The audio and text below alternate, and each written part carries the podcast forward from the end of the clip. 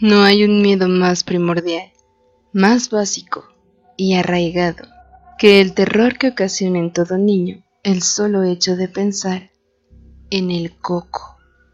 Pero hay un enigma casi tan grande como la tétrica reputación del coco.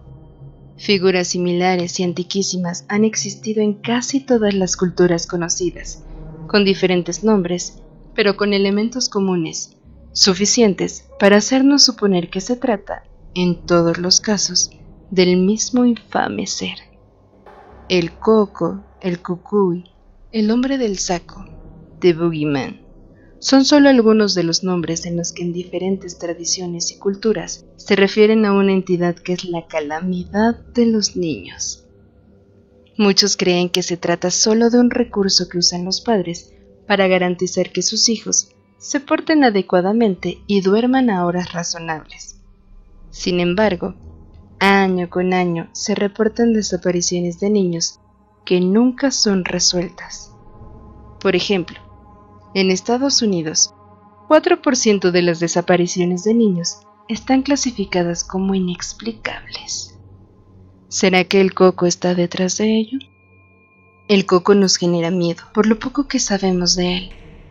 Sabemos que además de múltiples nombres, es capaz de adoptar diversas formas, y los testimonios que se conocen plantean la posibilidad de que guste de tomar la apariencia de aquello que más asusta a sus víctimas. Tampoco conocemos ningún caso en el que alguien haya logrado escapar definitivamente de él. Una vez que el coco viene por ti, no hay forma alguna de salvarse, pues tarde o temprano logrará su propósito. ¿Qué hace con los niños? En la mayoría de los casos hay un consenso de que son su alimento. Los devora, se nutre de ellos. Existe también la creencia de que no a todos los consume inmediatamente, sino que se los lleva, los roba para causarles dolor y pena, engulléndolos después de que se cansa de sus macabros juegos aunque esto es mera especulación, pues lo único que es cierto es que desaparecen para siempre. El coco habita en la oscuridad y sus lugares favoritos para esconderse son debajo de la cama y en los armarios, pero esencialmente cualquier lugar donde la luz no llegue es un sitio adecuado para que él pueda acechar. Y es ahí donde parece residir la única defensa que existe contra el coco, la luz. El coco parece odiar la luz. Escapa de ella. No tiene dominio ni poder sobre aquello que es tocado por alguna fuente de iluminación. Y podríamos pensar que mientras vivamos con la luz encendida estaríamos a salvo, ¿cierto? Pues es aquí donde conviene recordar la historia de un pequeño niño llamado Simón, que desobedecía regularmente a sus padres y era malo con los otros niños. Empezó a ver como una figura con cara deforme y ojos negros se asomaba por debajo de su cama. El coco lo había elegido. Simón, siendo listo, comenzó a hacer uso de una lámpara de mesa, dejándola encendida todas las noches. Tan pronto oscurecía, Simón encendía su lámpara, y así logró burlar al coco por años. Siguió con su actitud maldosa y respetuosa con sus padres, compañeros y familiares. Ya siendo un adolescente, pensó que estaba lejos del peligro, y una noche no encendió su lámpara. El coco fue paciente por años y sabía que tendría su oportunidad. Simón, de alguna manera, logró percatarse de que el coco había vuelto y velozmente encendió la luz.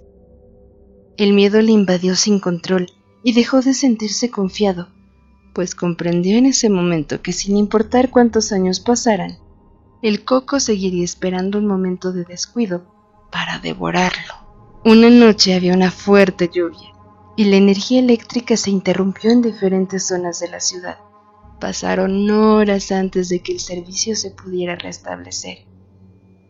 Al siguiente día, cuando la madre de Simón entró a su habitación para despertarlo, él había desaparecido sin dejar rastro.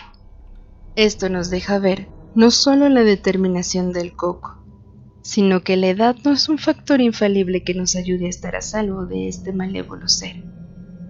¿El coco viene por todos? No necesariamente. Parece haber reglas de a quienes puede llevar y devorar y quienes no caen en sus garras. Las viejas canciones de cuna nos dan una pista de que aquellos de buena conducta y virtud gozan de una especie de protección que les hace salir del radar del coco. Sin embargo, aquellos que desafían a la autoridad del hogar y o a sus padres son más propensos a ser víctimas. En una regla simple, mientras más desobediente e irrespetuoso es un niño, más probable es que venga el coco por él o ella más valdrá siempre mantener una buena voluntad y conducta, pues a diferencia de otras entidades, el coco no hace negociaciones, no tiene piedad alguna. Si el coco viene por ti, tus noches están contadas. Duérmete niño, duérmete ya que viene el coco y te comerá. Duérmete niño, duérmete ya, que viene el coco